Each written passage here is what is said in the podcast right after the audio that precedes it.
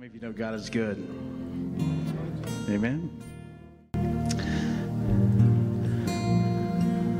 Can we give God just some praise? Just, just take a moment and give Him some praise. He's so good. Thank you,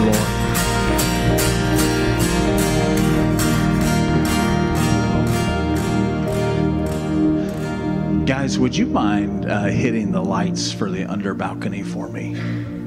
We'll go ahead and lighten up the room a little bit. Amen. Thank you, guys. And uh, we're a little dark up here too. If you could just give us give us a little more light up here for Bible study. Thank you. That's great. How's everybody doing tonight? Yeah, did I just wake you up? Amen. Yeah. It was a wonderful time of worship. Now we're moving into Bible study. Thanks so much for coming out and joining us uh, for this on this Wednesday night. I want to welcome those who are, who are watching at home and uh, those who are traveling, those who can't be here, but those who are tuned in. Uh, we welcome you, we love you, and uh, consider you as much a part of the family as well. Um, we're, we're in the building series, so we're going to continue that tonight. Uh, we've talked about the foundation, we've talked about cooperation, how we cooperate with God when He does a building work in our lives. Uh, we've talked about uh, all kinds of, of areas of building. Well, today and tonight, the Lord led me to start talking about how we're in the building process, and sometimes we get discouraged sometimes when we're in the building process, uh, we get discouraged and discouragement hits, discouragement comes. And tonight I just want to discuss that and, and kind of dig into that in detail. So, would you turn with me to Nehemiah chapter 4, please? And that's where we're going to spend most of our time tonight. While you're doing that, I want to give just a couple of quick announcements. First of all, we have Baptism Sunday this Sunday, and I think we have, if, if I'm right, uh, I believe we have about 14 uh, people getting baptized Sunday. Absolutely, give it, give it up. Go God. It's, it's awesome. Uh, we get to try out our, our brand new baptismal that has been completely refurbished. I'm excited about that. Um, so this Sunday, we're going to be baptizing 14. We're going to be worshiping, and I'm going to be preaching a short message to go with it. So, so make sure and, and come out and be a part of that and celebrate with those who are being baptized. Celebrate with those who, uh, who are, who are, uh, making a statement about their, their belief and, and, and decisions to follow Jesus Christ in their life. Amen. Amen. Um, also, I haven't mentioned this yet, but we a while ago we booked um, a gentleman named Phil Stacey who's going to be with us on August first. So on August 1st, a Sunday morning, uh, we're going to host Phil Stacey, and you may or may not know the name, but he was one of the finalists on American Idol, and uh, he is currently a worship leader in a large church, a large AG church in Texas. Um, and we have him coming in on, on a Sunday morning to share some testimony, uh, to, to maybe even preach a little bit, uh, to minister to us in music, and maybe even join our worship team to lead us in a little worship. So we're, we're excited to have him with us. Uh, great, great guy. He's got a new book coming out called Made to Worship and uh, I think you can find it on Amazon. It's not quite available yet, but you can pre-order it. Uh, matter of fact, when I spoke to him uh, earlier this week, he was heading to Nashville to record the audiobook portion of that. So I'm excited to have him in, and uh, excited to see see what happens. Uh, so mark it on your calendar. Make sure you're with us on August 1st. That's first Sunday in August, uh, as we worship with with Phil Stacey. So I know it's going to be good. So if you're in Nehemiah chapter 4, yell out, Amen.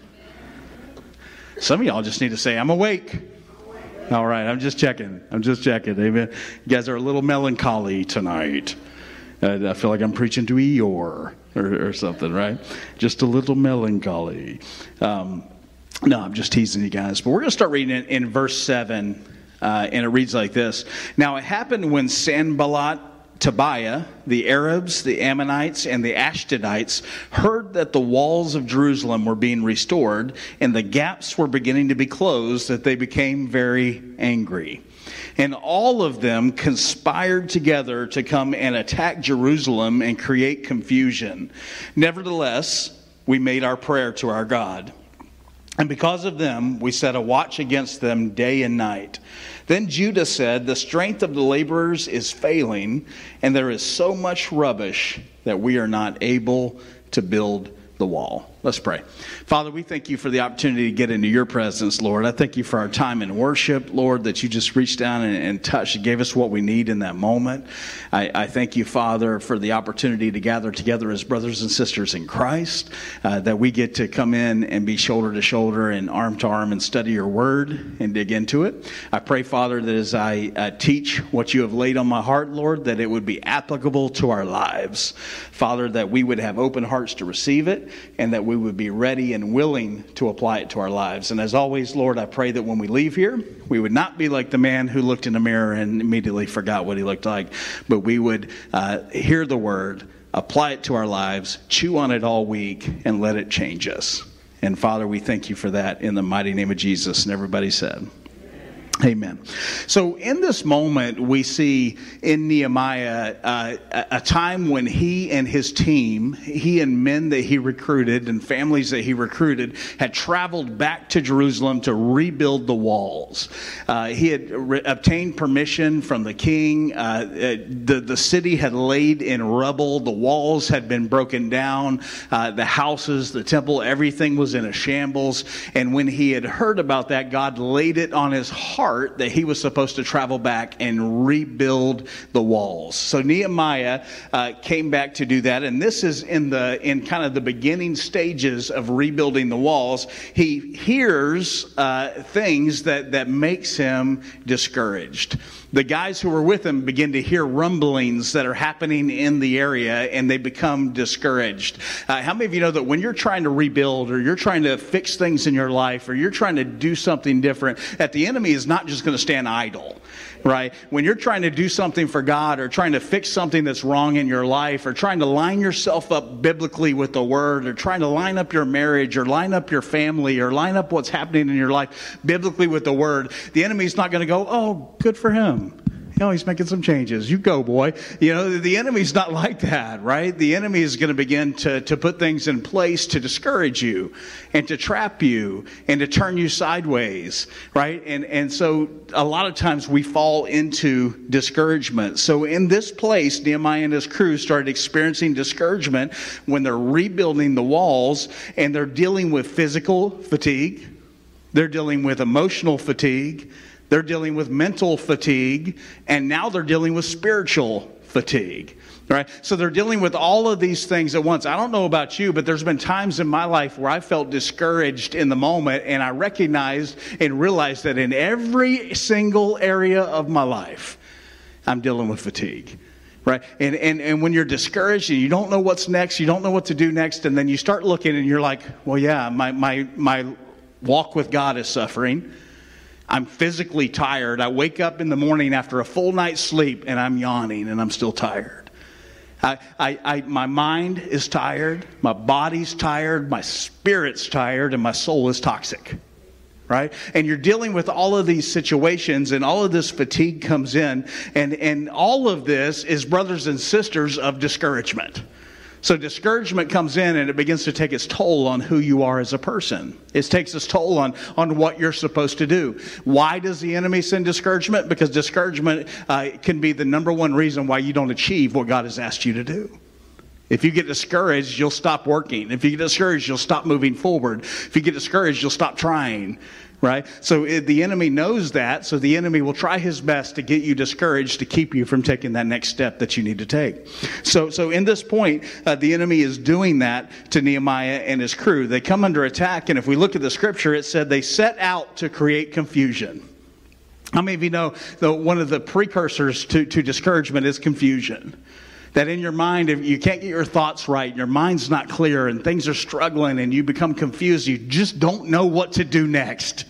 I just don't know how to fix this situation I'm in, right? And somebody on the outside looking in on your situation could say, man, it's so easy. You just do this, this, this, and this. But in your situation, looking at it from the inside under the brain fog that you're dealing with and the fatigue that you're dealing with, you just can't see those easy steps to get your way out of it right? And, and, and the enemy is, is, is, is banking on the fact that you won't see those steps, won't take those steps, that you'll distance yourself from other people in your life, and you won't allow other people to speak into you to begin to teach you to do those steps to get out of your situation, right? Because the, the number one, the next thing the enemy does to discourage you is he distances you from other people. He gets you away from people that you need to be around in your life. So in this moment, uh, they're attacked by Sanballat and Tobiah because they're, they're opposing what God sent Nehemiah to do. Matter of fact, it said when they saw Nehemiah and his team making headway, it made them angry. Can I tell you today that in your own life, when you begin to make headway and begin to line up your family, it makes the enemy angry. Right? Some, some, some people in the physical don't want you to succeed. Some people in the physical get angry if you start making leeway in your life and you start making headway and you start doing better, right? Some people are, are placed in your life to be haters, right? So, some people just hate on you and then there's nothing you can do about that, right? So you've got to, you've got to focus on God in that moment and trust Him even in those times of fatigue and even in those times when it hits you. So they were furious that Nehemiah was making progress and decided to try to discourage him and his men, right? Point number one is this when you build, you battle. When you build in your life, you battle. They go hand in hand when you begin to build and you begin to change and you begin to take that next level and you begin to, to, to stretch who you are and you begin to stretch your Christian walk and you begin to study God and, His Word more closely and you begin to ask God for more than you've ever uh, had before and you begin to ask God to show you and give you opportunities more than you've ever had before, the enemy will send a battle your way. One of the greatest times the enemy attacks you is, is right before uh, your harvest. He, he attacks you the greatest time, sometimes right before your victory. So when you're in line to achieve your victory and you've done everything you need to begin to move in that direction, the enemy will throw everything at you to try to stop it. So if tonight you're dealing with thing after thing after thing after thing in your life and you're like, "Oh my, like it's coming from everywhere." Like I don't even I don't even know what to do next. Like it's coming from everywhere. Can I tell you tonight that that's actually good news because that means that the enemy knows that you're about to step into a new a new season in your life. You're about to step into something new. You're about to move into something some area new, right? And it could be in multiple fronts of your life, but whatever area it is, the enemy does not want you to get there. Enemy doesn't want you to get your marriage better. Enemy doesn't want you to get your relationship with your kids better. Enemy doesn't want you to get your finances better. Enemy doesn't want you to get your spiritual walk better. Enemy doesn't want your family to line up biblically. Enemy doesn't want any of that. So he'll attack you in every area he can in order to cause discouragement so that you take steps back, so that you don't do that. So, so be prepared that when you build, and we've been talking about building for a few weeks now, but when you build, you have to be prepared to battle. When you build, battle comes your way. How many of you know it's easy to start something but difficult to finish it? Is it just me? No. So I was I was reading this week as I was preparing for this message, and, and I was reading a little bit about Planet Fitness, you know, because Planet Fitness is the newest gym in the area. And Planet Fitness's business plan is based on people not finishing what they started. It's based on that. They bank on the fact that you're going to sign up and continue to pay a membership and never show up. They bank on that. Their business plan is not to transform bodies. Their business plan is to take money from your bank account and you never show up, right? As a matter of fact, the largest Planet Fitness uh, only holds 300 people in the gym and they have over 6,000 members. Right, and and somebody asked the the uh, the CEO about that. They said, "Well, what would you do if all six thousand members decided they were going to show up at the gym? Like you only hold three hundred. What do you? What would you do?" And he goes, "It'll never happen." Because time after time after time, people start, get discouraged, and don't finish. So they know that with over 6,000 members, they can only count on about maybe 300 people showing up out of 6,000 members. I wonder how, the, how much the enemy's game plan and business plan is to come against us, and how much the enemy knows about us on whether we finish what we start or not. But I'm, I'm, here to tell you today that through the power of God and relying on God and moving forward with God in our lives, we can finish what we start. We can move forward and do what God has called us to do. Amen? That's something that's, that's pretty incredible. So, so it's easy to join a gym. It's hard to keep going. How many of you know it's easy to stand on an altar and say your wedding vows? It's hard to live them out. It's, it's easy. Uh, some of y'all wrote your own vows, and, and you proclaimed some, some hard stuff. You said some things you were going to do, and by week two, you broke some of them. You know what I mean? It's easy to stand at the altar and say your vows. It's hard to live them out. How many of you know it's, it's even easy to raise your hand and receive salvation, but it's difficult to pick up our own cross and follow Jesus? right? It's easy to get saved in the moment. The difficult part is beginning the process of, of doing what Jesus has asked us to do. Right? Beginning to pick up our cross and follow Him. So, anytime you're making changes or causing changes in your life or in the life of others, the enemy will send attacks. And those attacks will either come outwardly or inwardly. These are two different ways that the enemy sends attacks, either outwardly or inwardly. But somebody, something will come against your momentum. You can just bet on it. You can bet on it that if you're making gains, something is going to pop up and come against your momentum. You know, we know that time and time again, it's happened in our lives, uh, but yet we're so surprised every time it happens. And time and time again in our lives, when we're making gains in a certain area, something will come and pop up to slow our momentum, and then we act like it's the first time it's ever happened to us. What? What in the what in the world? You won't believe what just happened. Oh, yeah, I would. You know, because it's happened to me too, right? when we're going through situations and we're trying to grow and we're trying to move, and yet and yet things pop up to kind of slow down our momentum. We, we can bank on it. It's going to happen. So there's two types of discouragement that we deal with. The first one I want to talk about is inward discouragement. So what's inward discouragement? Inward discouragement always starts as an attack on your mind right? It may not be something outward. It may be, it's just in the direction you want to go, but all of a sudden your mind goes negative. And you're like, man, maybe I really can't do what I thought I could do. Maybe I really can't change what I thought I could change. Maybe I really can't impact my family the way I thought I could impact my family. You know, maybe I really can't live for the Lord the way that the Bible says that I can live for the Lord. You know, and you begin to have those negative thoughts and it begins to attack your mind and it creates inward discouragement. And it happens two ways. Uh, division uh, either happens, division is disunity, and it's either division inside your circle, your personal circle of people, or it's division inside of you right? You get confused and you don't know which way to go, and you have division. You have a divided mind. You have division inside of you. It's it's division literally means two visions, right? It means that you don't you don't have a clear direction. You're you're torn between two directions. You're divided inside of you, or it can be division in your circle. And what's division in your circle? Uh, the people that you trust the most, all of a sudden you have disunity there the people that are the tightest with you, all of a sudden you have disunity. And in these cases, this is what uh, starts with inward discouragement, and the enemy will rile it up by just planting thoughts in your head.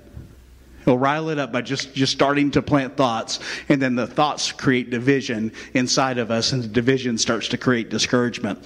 So, if you've ever been discouraged, can I tell you today that you're in great company? Yeah. Pretty much all of us in this room have probably experienced discouragement at one time or another. And usually, when we're discouraged, we think, man, if I was a better man of God, I wouldn't be discouraged. Or if I was a better woman of God, I, I wouldn't be discouraged right now. Or, or man, if I had my life right and, and when I was lined up, if I was really doing what I was supposed to do, I wouldn't be dealing with discouragement. And yet, when we flip open the Bible and we begin to read, uh, all through the Bible, we run across people who dealt with discouragement. Moses, Moses split the Red Sea, Moses dealt with discouragement. There were times Moses was discouraged. David, King David, Goliath killer David, wrote many of the Psalms that talk about being overwhelmed with discouragement. He talks about being discouraged in the moment. Eh, so if you've been discouraged or you are discouraged, can I tell you today, you're in great company. You're in great company. And, you, and, and I can also tell you today that you don't have to stay that way. If, you're, if you find yourself discouraged, you don't have to stay that way. And it's something that's common to man, but we don't have to keep it. It's common to happen, but we don't have to stay that way. Amen. We, we can move in a new direction. Elijah, Elijah, prophet Elijah wanted to sit under a tree and ask God, just kill me. Just kill me after one of his biggest victories. He had discouragement. Discouragement can come on anybody. So don't judge your walk with God by the, the moment that you're discouraged. Don't judge how much God cares about you by you dealing with discouragement, but understand that discouragement can come on anybody, but you have to take steps to get out of it. Amen? So we have inward discouragement and then we have outward discouragement. And I want to talk about outward discouragement a little more spiritually because a lot of times outward discouragement, sometimes things happen that just aren't planned. Don't, we don't understand. Uh, it happens and we don't even like realize like what in the world, like something that just messes you up. It just rocks your world, right? It's a demonic attack through people, places, or things. So you have an, an, attack on your life through either a, a, person, a place, or a thing. Something happens and it makes no sense whatsoever. I remember one time I was traveling with Kennedy, and uh, it was Kennedy's sixth grade trip to Washington, D.C. And I, I had the opportunity to go with her, and uh, her and I went to D.C. on the on the trip with the school, uh, a safety patrol. If you went to school here locally, it was a safety patrol trip. And uh, I remember Kennedy and I were at the Washington Cathedral and we had pulled in in a bus and just before that trip i had given my life to the lord. Like just before that trip i had turned my life around and started chasing god and with everything within me. I, I, I changed man i was building something new. I was building a new family. And i remember we pulled into this parking garage at the washington cathedral which is which is a church but man i'll be honest with you it's not much of a church. It's a gorgeous architecture but they host every single illegitimate religion in the world and they host it in the same building so they may have catholic mass one week and they may have uh, a, a, what else like a Muslims, Buddhism, whatever the next week. Like they don't they don't care what occupies that space, right? And on top of that, uh, people who pay enough can get buried there. So there's just dead bodies everywhere uh, inside the building, right? And there's tombs pretty much everywhere you go. And if you go into the basement of the Washington Cathedral, it's these rock, old, ancient tombs with dead, dead people everywhere, right? It's just a little creepy. But uh, we, we pulled into this parking garage and we're sitting there waiting to go tour the Washington Cathedral. And I'm standing there talking, and all of a sudden my throat completely closed off. Like I couldn't, ga- I couldn't grasp, I couldn't gasp air. Like air couldn't get down my throat. It was so tight. And I was standing there and I was holding my daughter's hand and I was trying to catch air and I couldn't. I was trying to breathe and I couldn't. And it was the weirdest thing I've ever experienced in my life, but it was like something had me by the throat and would not let go. And I looked at my daughter and I thought, I'm going to die right here next to her. That thought went through my head like, I'm, I'm about to die because I can't get air. And I, I went, I, I, let go of her. I said, stay. I didn't say anything. I just kind of pointed. And I walked over to the water fountain and I'm pouring water down my mouth like this, just trying to get something to loosen up. And water wouldn't go down my throat, air wouldn't go down my throat. At this point, it was about 30, 35 seconds in, and I began to panic in my head. And, and all I could think in that moment was Jesus. And I just started thinking because I couldn't speak. I started thinking, Jesus, Jesus, Jesus, Jesus over and over in my head. And all, as quick as it came, it left. And it was gone. Right? And it was this it was a spiritual outward attack, right? And I, I would venture to say that there's probably some of you who have had a similar experience that there's just this vicious attack. It's an outward attack that comes as demonic attack in the moment. So we, we get outward discouragement through spiritual attack sometimes that makes no ordinary sense. It's irrational. This thing happened to me and it doesn't make sense. I can't make any sense of it, right? It's an outward attack from the enemy to decide to discourage you, to stop you from doing what God has called you to do, right? And the bigger the attack, the bigger the calling on your life. The bigger the mess that you're dealing with and walking through, the bigger the calling that God has for you to do, right? Because the enemy is trying to stop you. So understanding which type of discouragement you're dealing with is important. Both are handled differently.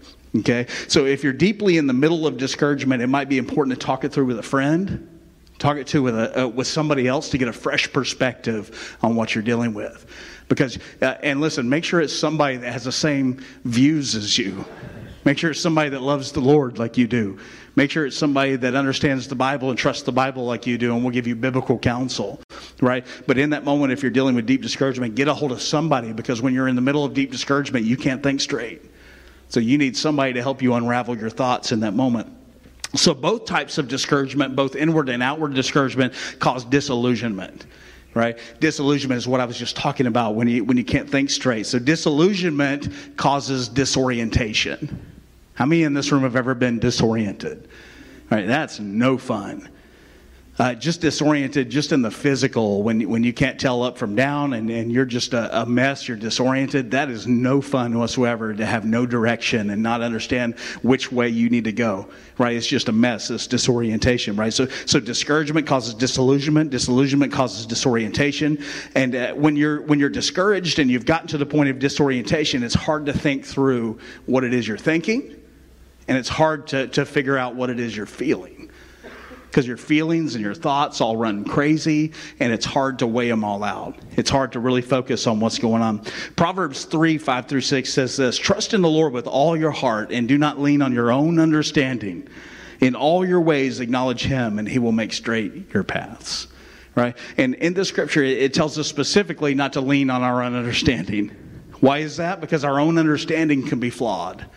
Our own understanding can be based on what we're going through in the moment right? So when we look at our life based on our own understanding, and especially when we're going through discouragement, and especially outward discouragement that, that has conflict that doesn't make sense, then in those moments we're disoriented and we're trying to lean on our own understanding, and we end up doing some wacky, crazy things. You end up doing something that after you did it, you went, What in the world did I just do? And you're like, Where did that even come from? Like, I don't do that. You know, what, what, what just happened, right? And it's disillusionment, leaning towards disorientation, and then leaning on your own understanding and not seeking biblical counsel and not seeking biblical help in the moment and not even cracking your Bible and trying to find scripture to help you in your situation and just leaning on what you think and feel in the moment will get you in the middle of the worst mess.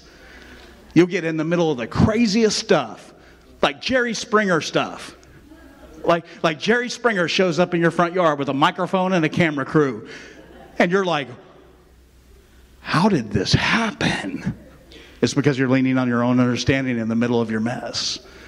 Right? It's that disorientation that's taking you in the wrong direction. So when you're disoriented, can I tell you today that a friend can look like an enemy?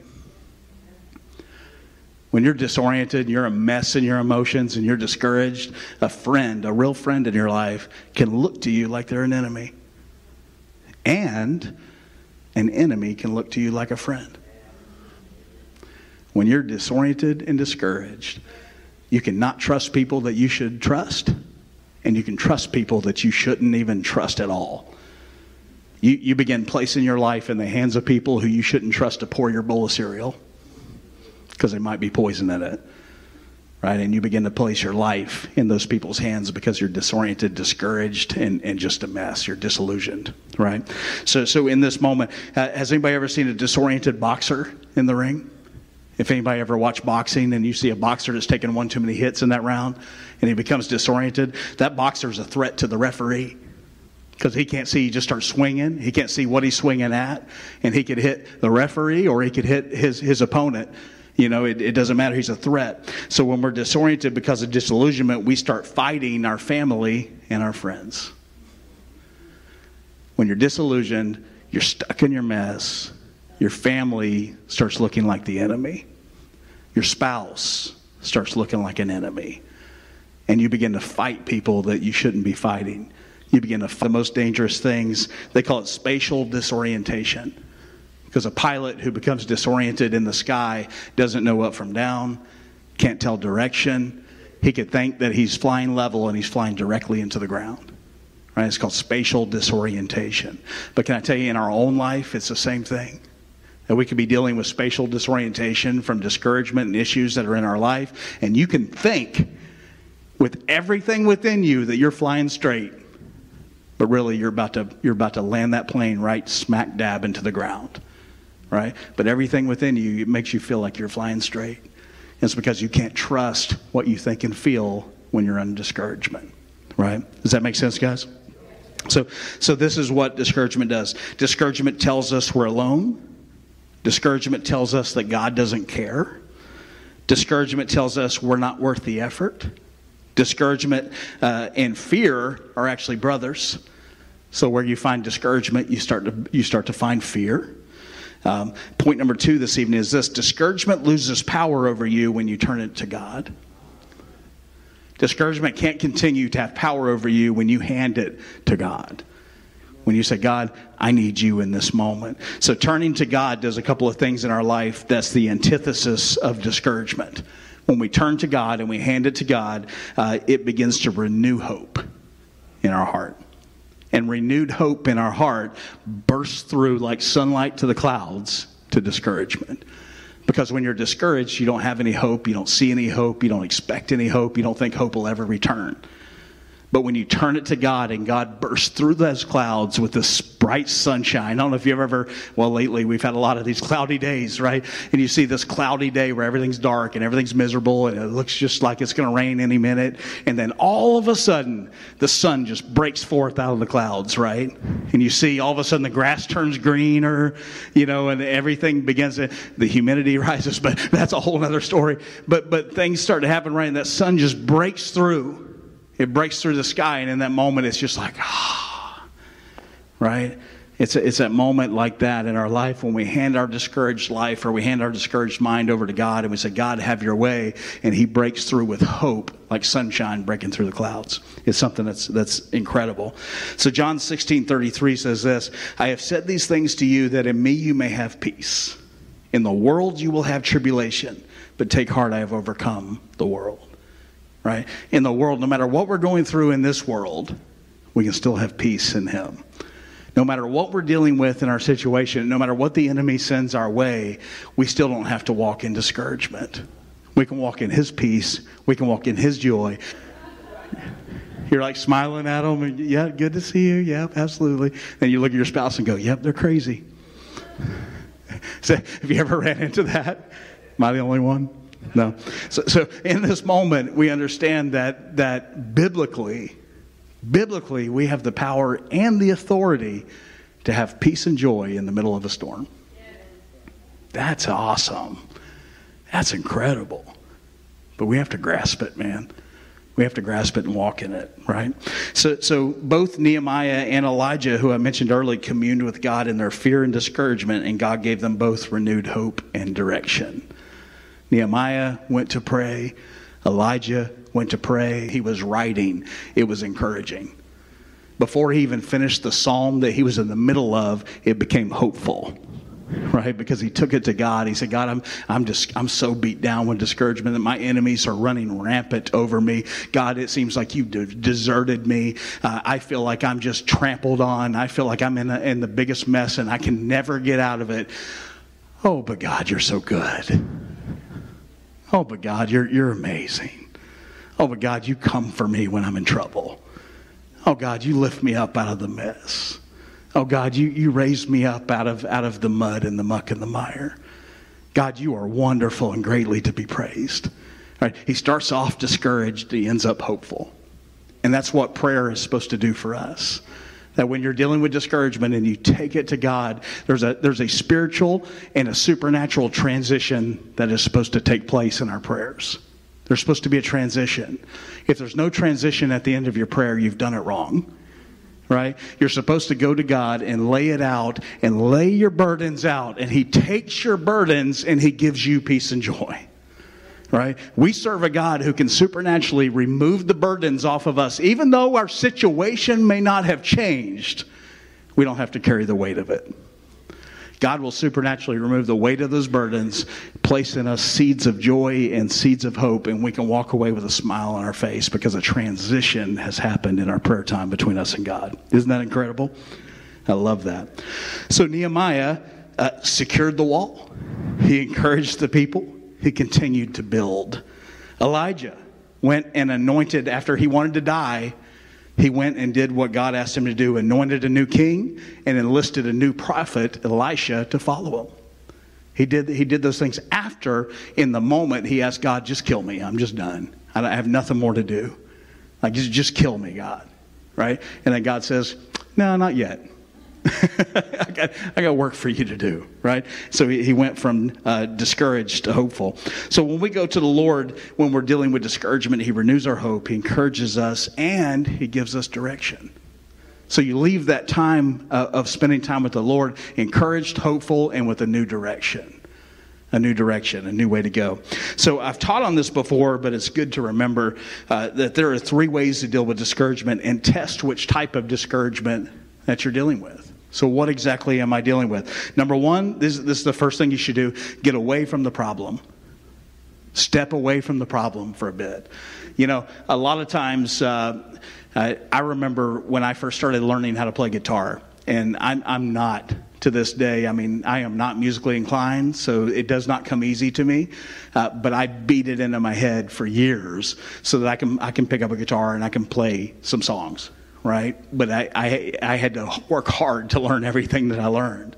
But I remember times when I was just trying to learn this song and I was trying to get this chord down and it was so foreign to me.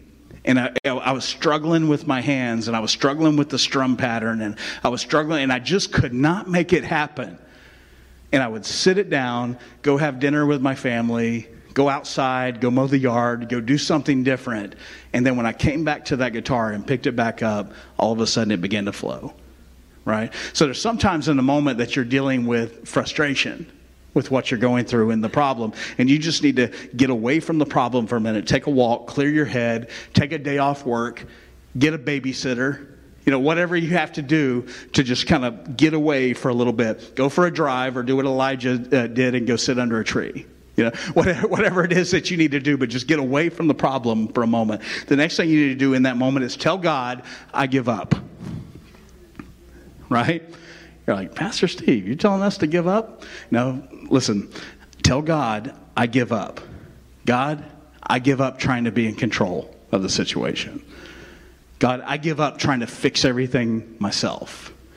God, I give up trying to battle this discouragement under my own understanding. God, I, I give up trying to handle this without you.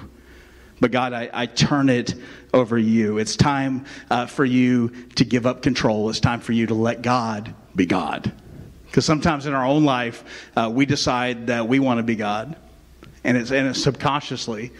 Uh, but when we're going through struggle and, and tribal, trouble and tribulation, we decide, well, I'm just going to fix this on my own. And in essence, what we're saying is, God, I got this. Like, I don't need you in this. I, I, can take care of this. God, you just, you just take care of somebody else's problems. I, I got this. Right? And in the moment, we're trying to be God. And in these situations, the best thing we can do is give up control, let God be God. Right? Let Jesus take the wheel, like Carrie Underwood said. So, number three is this pray for his vision and his truth.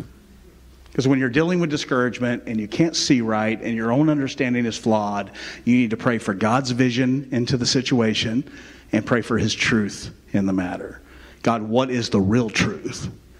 What, what it seems like to me in the moment, it seems like everybody's against me. It seems like my spouse is my enemy, my family is my enemy, my friends are my enemies. It seems like all this in a moment, but God, what's the real truth?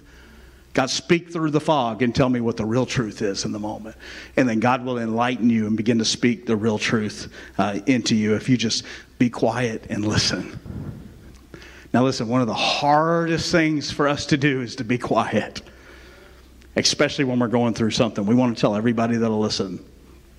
All right, when we're going through an issue, we want to, uh, when, even when we pray, we want to yell at God instead of being quiet and listening for God right? God's got big shoulders. He can handle you getting upset. He can handle your emotions. He can handle what you got. But at some point in that transition, you need to shut up.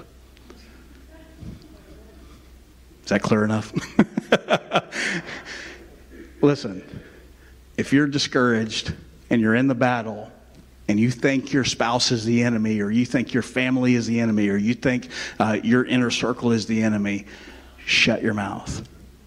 Sit back Stop talking. Stop, because usually what happens are words exa- exasperate the situation. Sit back, let God be God. I give up control to you. God, give me your vision, give me your direction. God, you, you tell me what the truth is. You be quiet and you listen.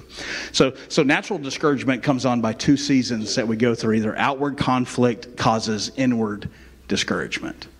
So, a lot of times when we're dealing with a lot of outward conflict, inward discouragement comes. And that comes like this your circumstances attract discouragement, and they could be money problems. When you're dealing with finance issues, you can get discouraged really easy. Uh, when you have relationship problems, friendships that are failing, marriages that are failing, uh, issues with your kids that you're struggling with, issues with coworkers that you're dealing with. Uh, issues with employees, issues, major discouragement in your life, or you lose a job, get laid off. You know, this kind of stuff can bring on discouragement in your life. And then spiritual discouragement comes by an assault. Of not every time your car breaks down is it the devil.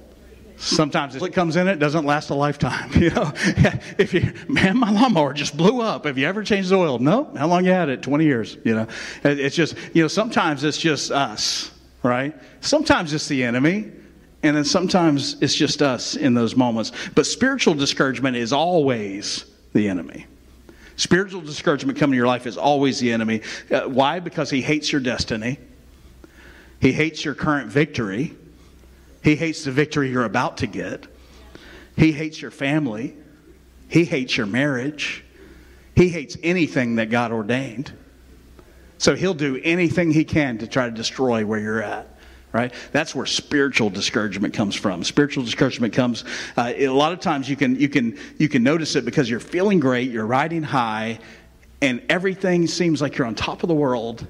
And then, like I said earlier, all of a sudden your thoughts take a downward spiral. All of a sudden your thoughts go go downward, right? Spiritual discouragement. That's a that's a sign of it.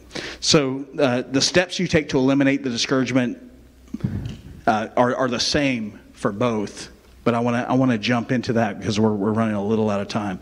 But spiritual discouragement comes by looking uh, for either opportunities or vulnerabilities in you. It plays on your insecurities and your fears. So spiritual discouragement always plays on your own insecurities and your own fears. Why why otherwise would you think it would be so effective on us?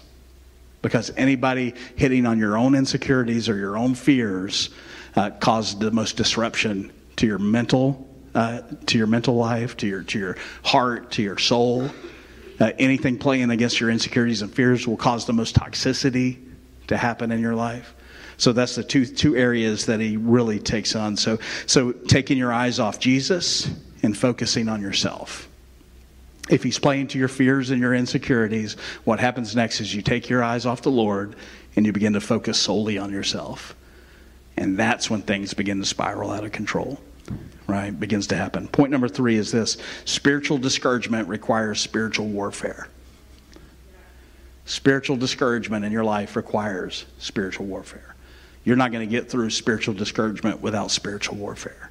So let's go back to Nehemiah for a minute. Let's pick back up in verse 10. Then Judah said, The strength of the laborers is failing, and there is so much rubbish that we are not able to build the wall. They had, they had a job that God sent them to do, and in the moment they find themselves spiritually discouraged. Verse 11, and our adversaries said, They will neither know nor see anything till we come into their midst and kill them and cause their work to cease. What is that? Playing on their fears, playing on their insecurities. And then 12, so it was when the Jews who dwelt near them came, when they told us 10 times, from whatever place you turn, they will be upon us.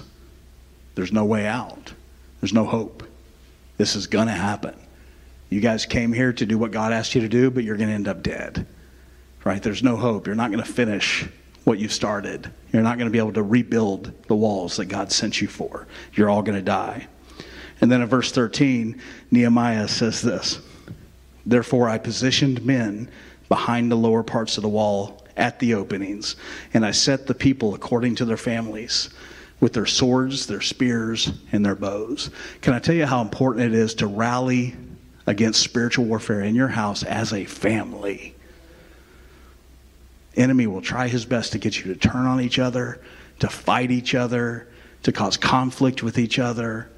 But it's so important as a family that you battle spiritually when spiritual discouragement is trying to come on a member of your household, gather together with your weapons of warfare as a family.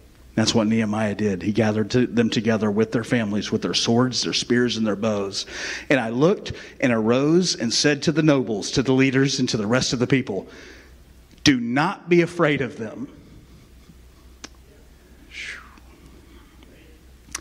Remember the Lord, great and awesome, and fight for your brethren.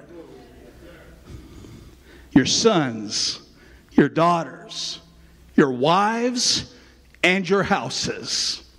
Don't let the enemy turn you against your spouse. Don't let the enemy turn you against your kids. Don't let the enemy turn you against those who have walked through, uh, through high water and fire with you. Fight alongside your brethren. Fight for your wife. Don't fight your wife. Fight for your kids. Don't fight your kids. Fight for your friends. Don't fight your friends.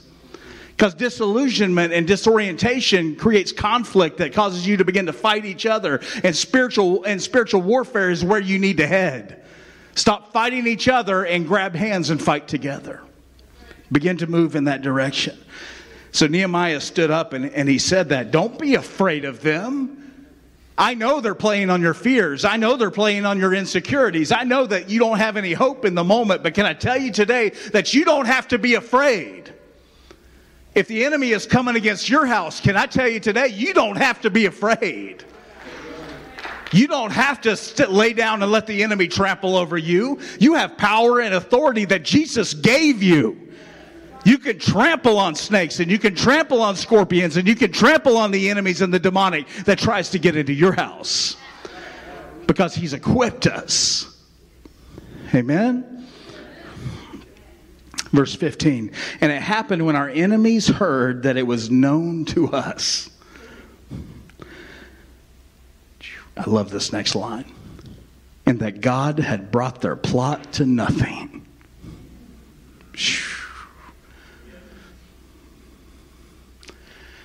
When the enemy figures out that you know what he's all about and that you've turned it over to the Lord and said, Lord, I give you control. He knows that God is so powerful that no matter what kind of plot is coming against your household, it will come to nothing because God is amazing.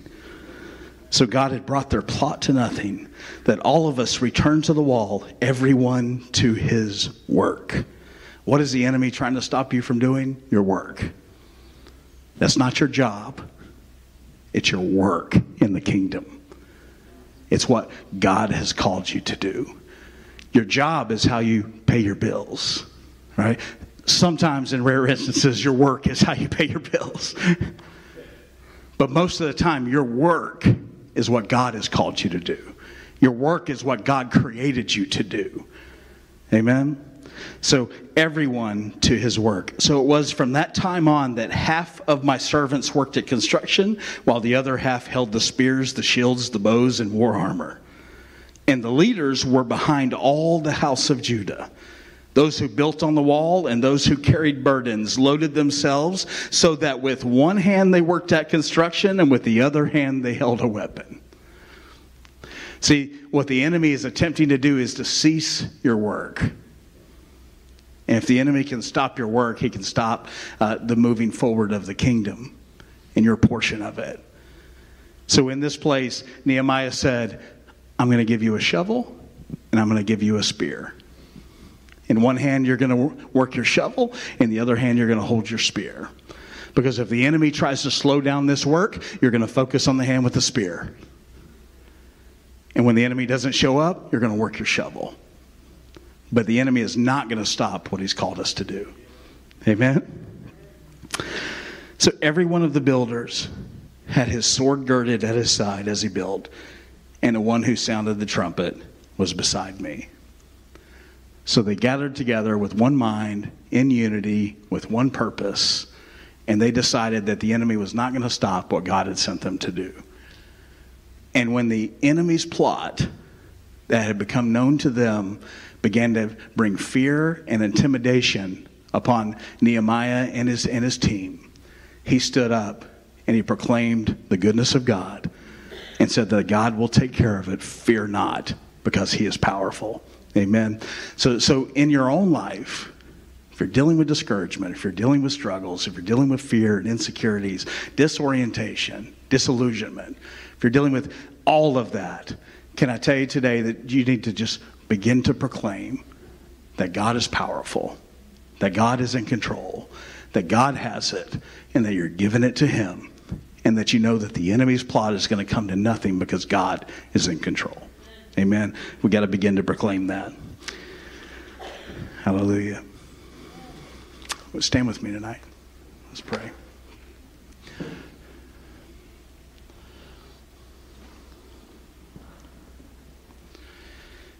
I want to ask you if uh,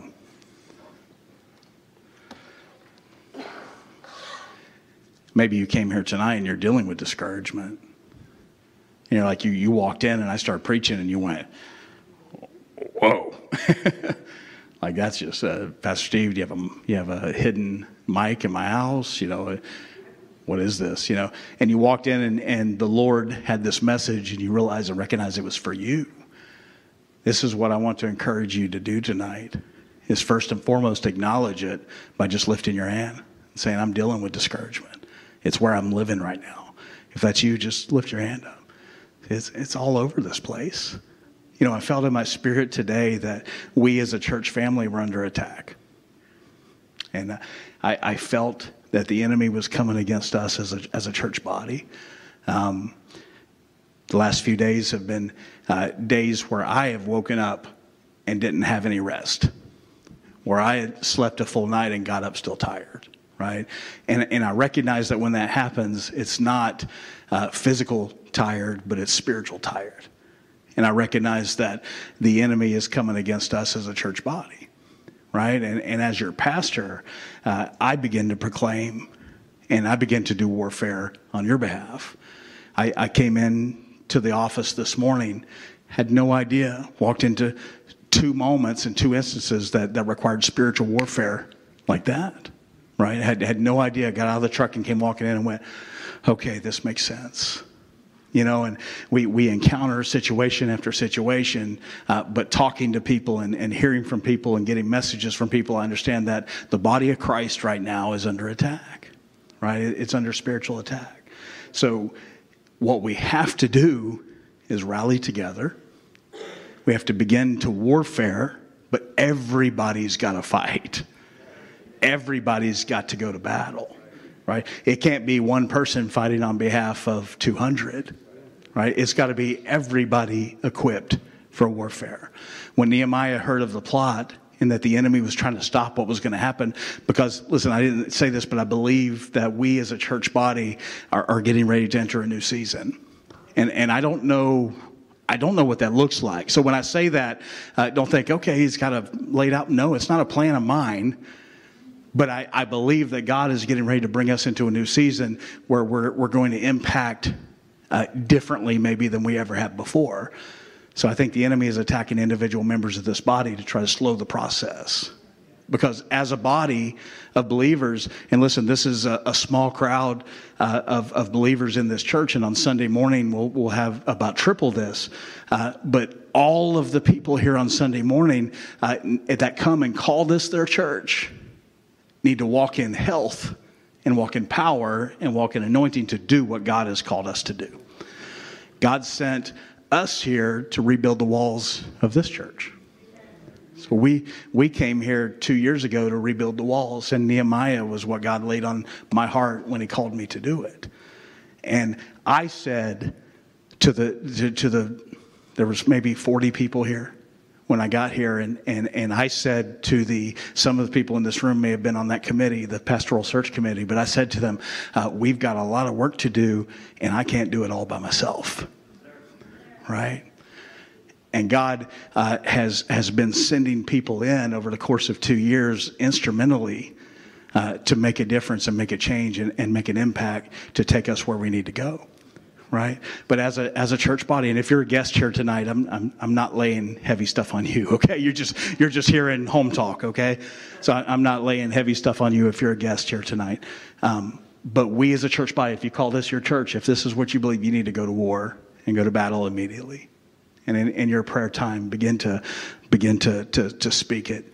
Begin to come against discouragement. Begin to come against whatever's attacking members in the body of this church. Okay, and we need to stand together.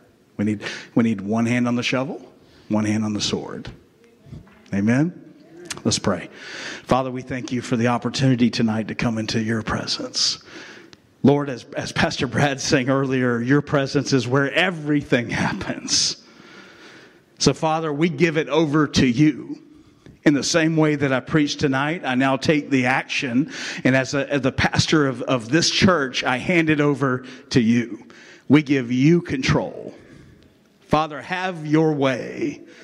Move through this body like a mighty rushing wind repair bodies and repair health and repair hearts and repair marriages and repair and bring kids back into the kingdom. Repair households, Lord. Holy Spirit, move through households that are connected to this church and begin to just cast out and remove any spirits that are not of you. Move through these households and breathe in joy and breathe in peace, Lord, and just begin to build that. And, and I pray, Father, that your joy and your peace would burst through each of our individual households like the sun breaking the clouds. Father, that those in this room who have felt in a dark, lonesome place in their homes for, the, for, for maybe a while now, Father, I declare that the sun would break through the clouds right now, Father. That spiritually in those households, whatever hold that the enemy has had and whatever marching orders the enemy has sent, Lord, that you would cancel those and bring those plots to nothing. Lord, I declare tonight in Jesus' name that we are your people. We are doing your work. And Father, we give you full control. In Jesus' name we pray. And the whole church said, Amen. God bless you guys. We'll see you Sunday.